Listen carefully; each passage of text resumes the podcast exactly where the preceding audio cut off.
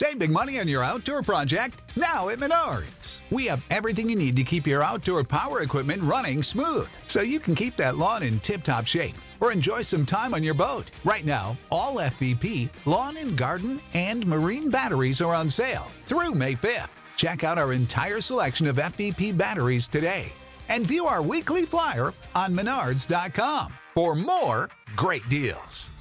Save big money at Menards.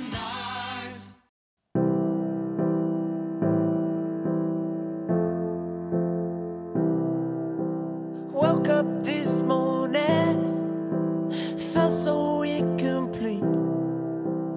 Never thought this day would come when you had to leave. What is life? What is life?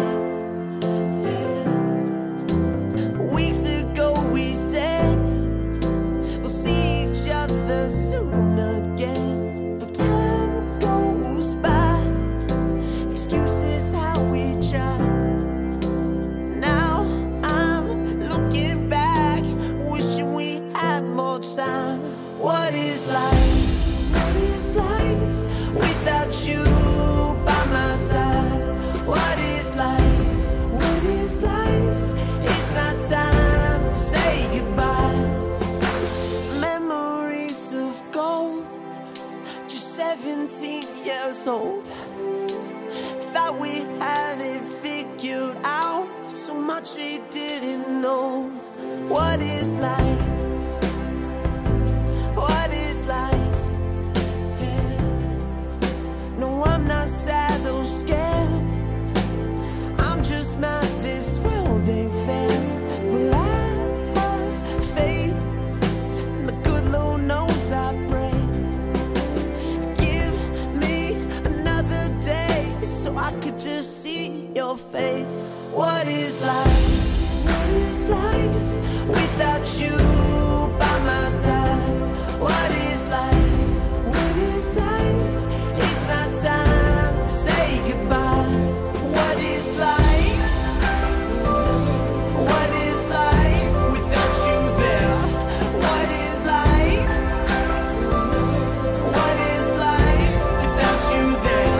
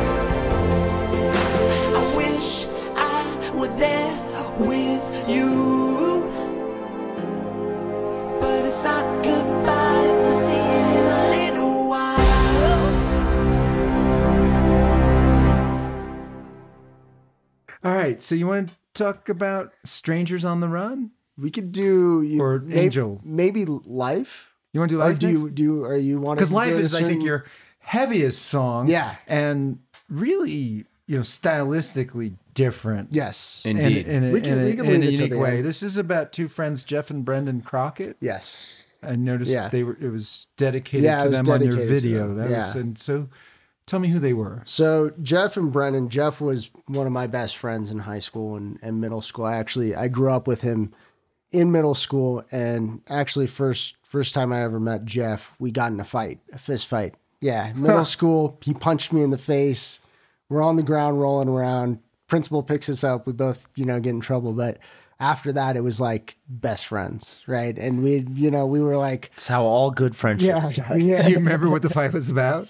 No, I don't. No, not at all. It was like, you know, two kids going at it, you know, and I think it was, you know, we were both very set in our ways, and like we kind of knew the people we were, and we weren't really followers, I guess. So like we butt heads, you know, but we grew up together, and 4 years ago he was in a car accident and his brother was in the car with him and they passed away. And it was a heavy blow. It was, you know, it was really, really tough for me and the friends around me, because we had a good group of friends and we were all buddies, came out of high school together, and we, you know, always stick around even through college and everything.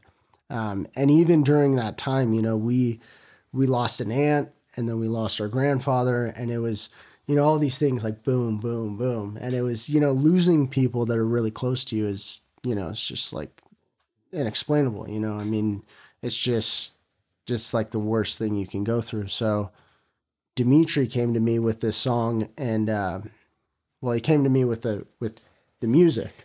Yeah. So I had the music, and the demo of just the chorus. What is life? What is life without you by my side? What is life?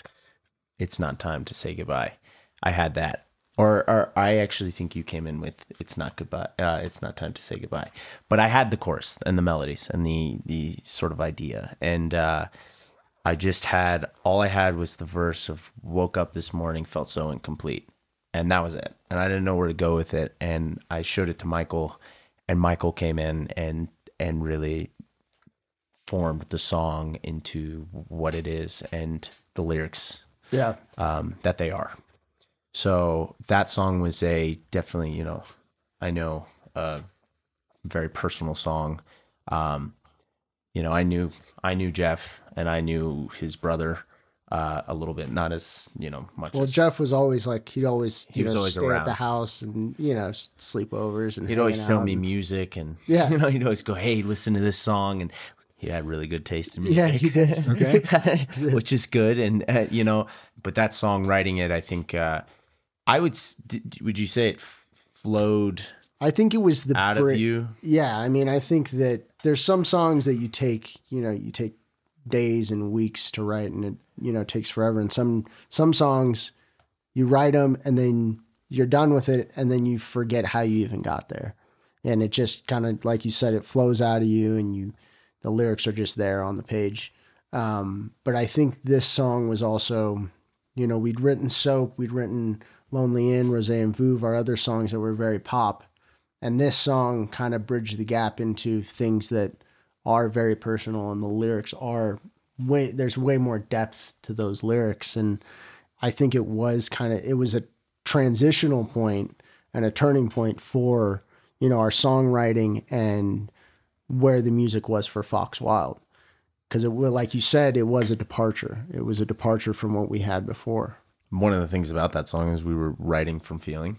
Yeah, sure. Personal feeling. Yeah, strictly from feeling. I think, you know, and what was interesting is when he came with the lyrics that it was, you know, that story kind of the verses was interesting. Like, oh, you know, of course, like that's what that is about. I think when I was writing it, I think maybe I was a bit more like, my friends were going to college. It was kind of like a different experience of, I guess, growing up and, you know, having a different kind of perspective on that lyric of what is life without you by my side, you know?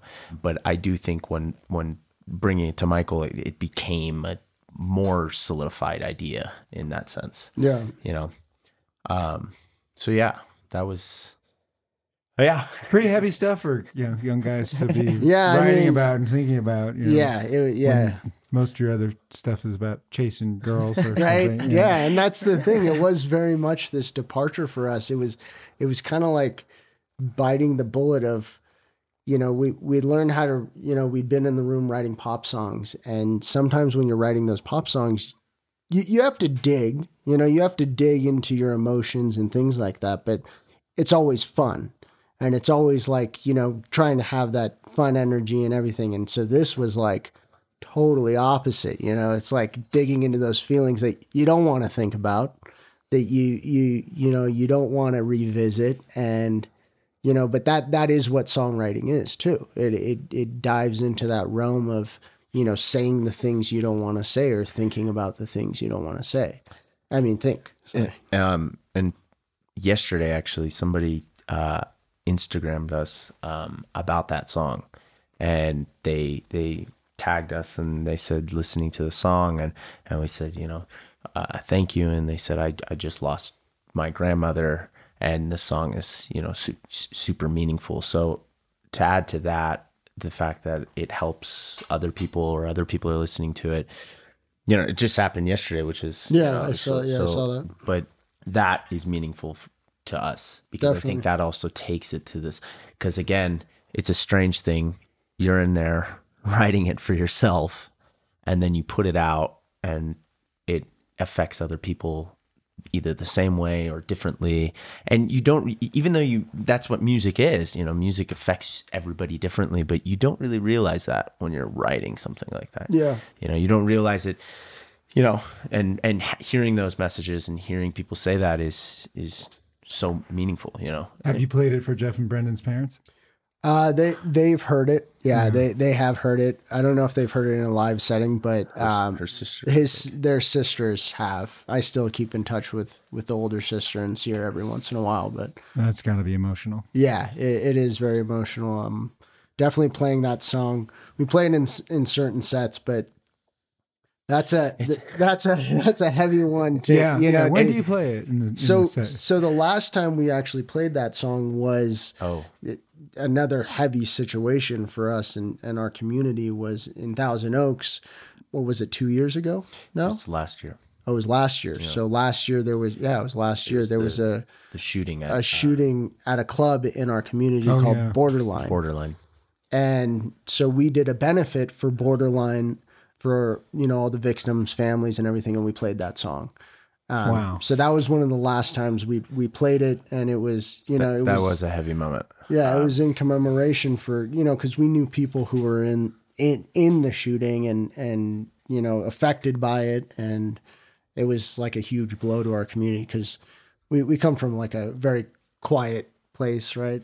Yeah. It's very, very quiet. Nobody knows. It was just a really hard time for the community and for those people. And immediately after, 24 hours later, we were hit with one of the biggest fires, you know, the Woolsey fires. Whew. So back to within a 24-hour span, and so we had 300,000 people displaced, and we were completely, you know, we were honored to, you know, be asked to play that song in that setting. I think we played that about a month later to honor everybody.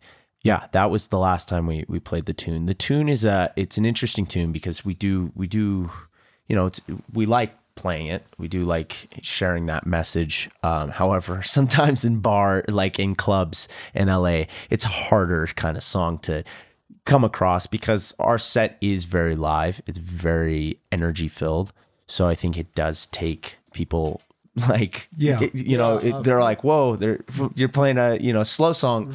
But we used to do it in some clubs, and it was, you know, people would come up and go, you know, that's a beautiful song, you know, thank you, and all that stuff. But it was kind of, I don't think it was giving it the attention it deserved. It's when everybody is sweating and needs a break, and you want to calm the crowd down. Exactly.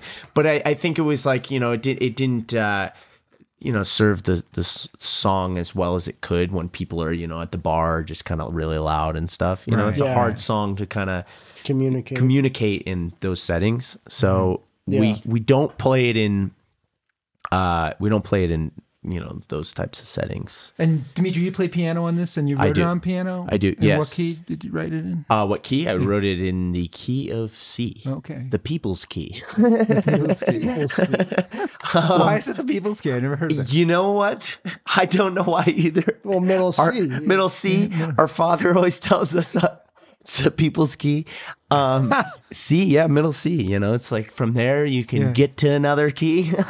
But yeah, I wrote it. I wrote it at night. I wrote that piano part. And that was a rare moment where I decided to record what I was singing. I don't usually do that. I usually kind of do, I recorded a voice note, but this was a rare moment where I was like, all right, I'm going to actually record the piano. I'm going to record really what the song is today is the bones of what was recorded from the demo. I mean, I don't think I have the demo with me, but if to listen to the demo, it's very similar in that sense. And I think Michael came in, he cleaned some lyrics up, and he was like, "Hey, how about you fix that?" And it turned into what it was. And you took it to the studio and produced it? Yeah, so from there, you know, we do everything really in our bedrooms. Oh, cool. Yeah, so it's all there, you know. So right when he heard it, you're self-producing at this point. Yeah. Oh, yeah. David Foster's not involved. No. We are completely independent now, and so Soap was produced and everything. So to take you into that process, if we can, just quickly, I guess. Sure. But I guess it's not really. I mean, it's us, you know, we're in there, we're producing everything, every sound, every composition, every arrangement is us. Yeah. It all comes from, you know, what we're hearing and feeling. And that's, you know, really what I love to do is the production side of stuff. And we come together and really hash things out. And so as of life, it was kind of as he heard it, right when Michael gets he gives the go. That's when we start going in there together and really going, how do we make this bigger and better? Shaping it, and yeah, it becomes a process. I mean, but that song, I do remember it was like, because he played it for me and I was like instantly like, I'm going through this and, you know, that's like the only thing on my mind.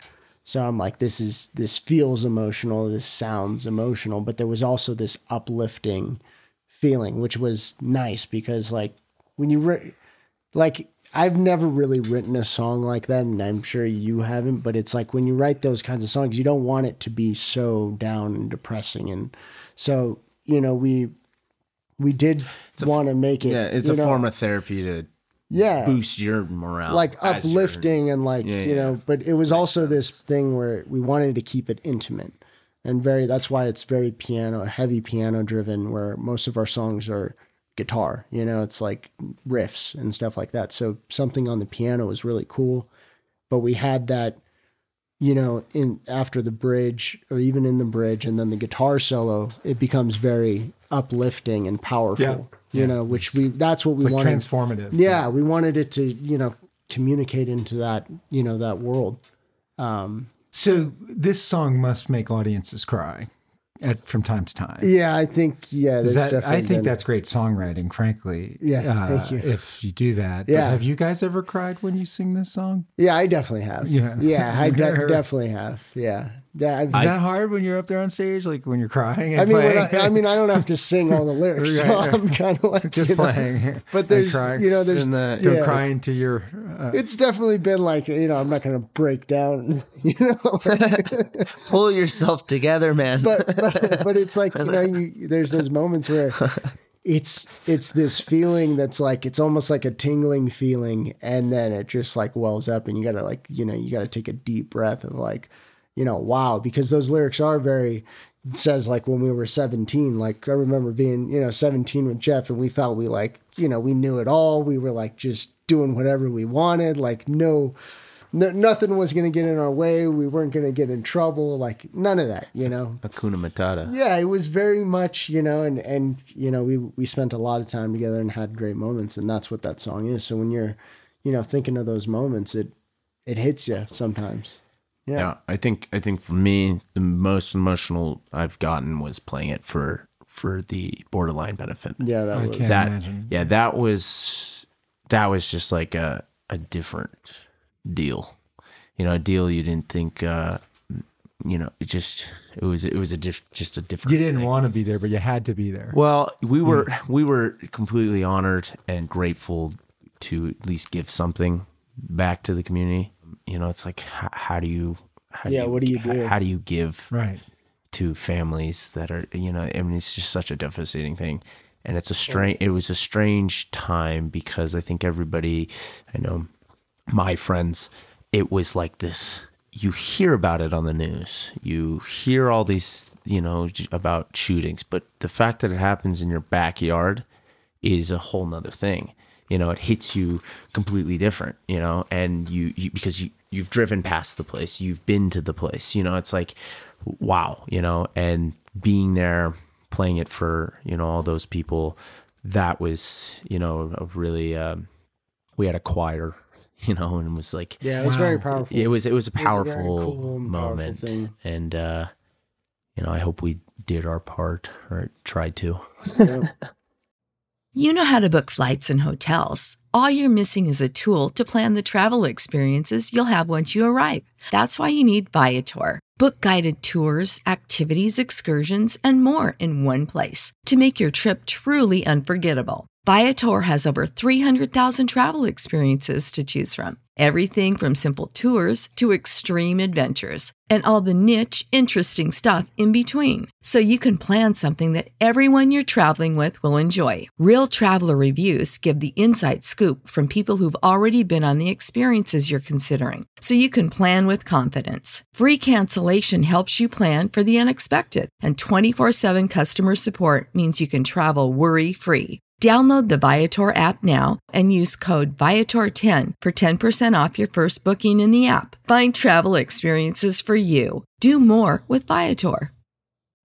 You know how to book flights and hotels. All you're missing is a tool to plan the travel experiences you'll have once you arrive. That's why you need Viator. Book guided tours, activities, excursions, and more in one place to make your trip truly unforgettable. Viator has over 300,000 travel experiences to choose from. Everything from simple tours to extreme adventures and all the niche, interesting stuff in between. So you can plan something that everyone you're traveling with will enjoy. Real traveler reviews give the inside scoop from people who've already been on the experiences you're considering, so you can plan with confidence. Free cancellation helps you plan for the unexpected, and 24/7 customer support means you can travel worry-free. Download the Viator app now and use code Viator10 for 10% off your first booking in the app. Find travel experiences for you. Do more with Viator.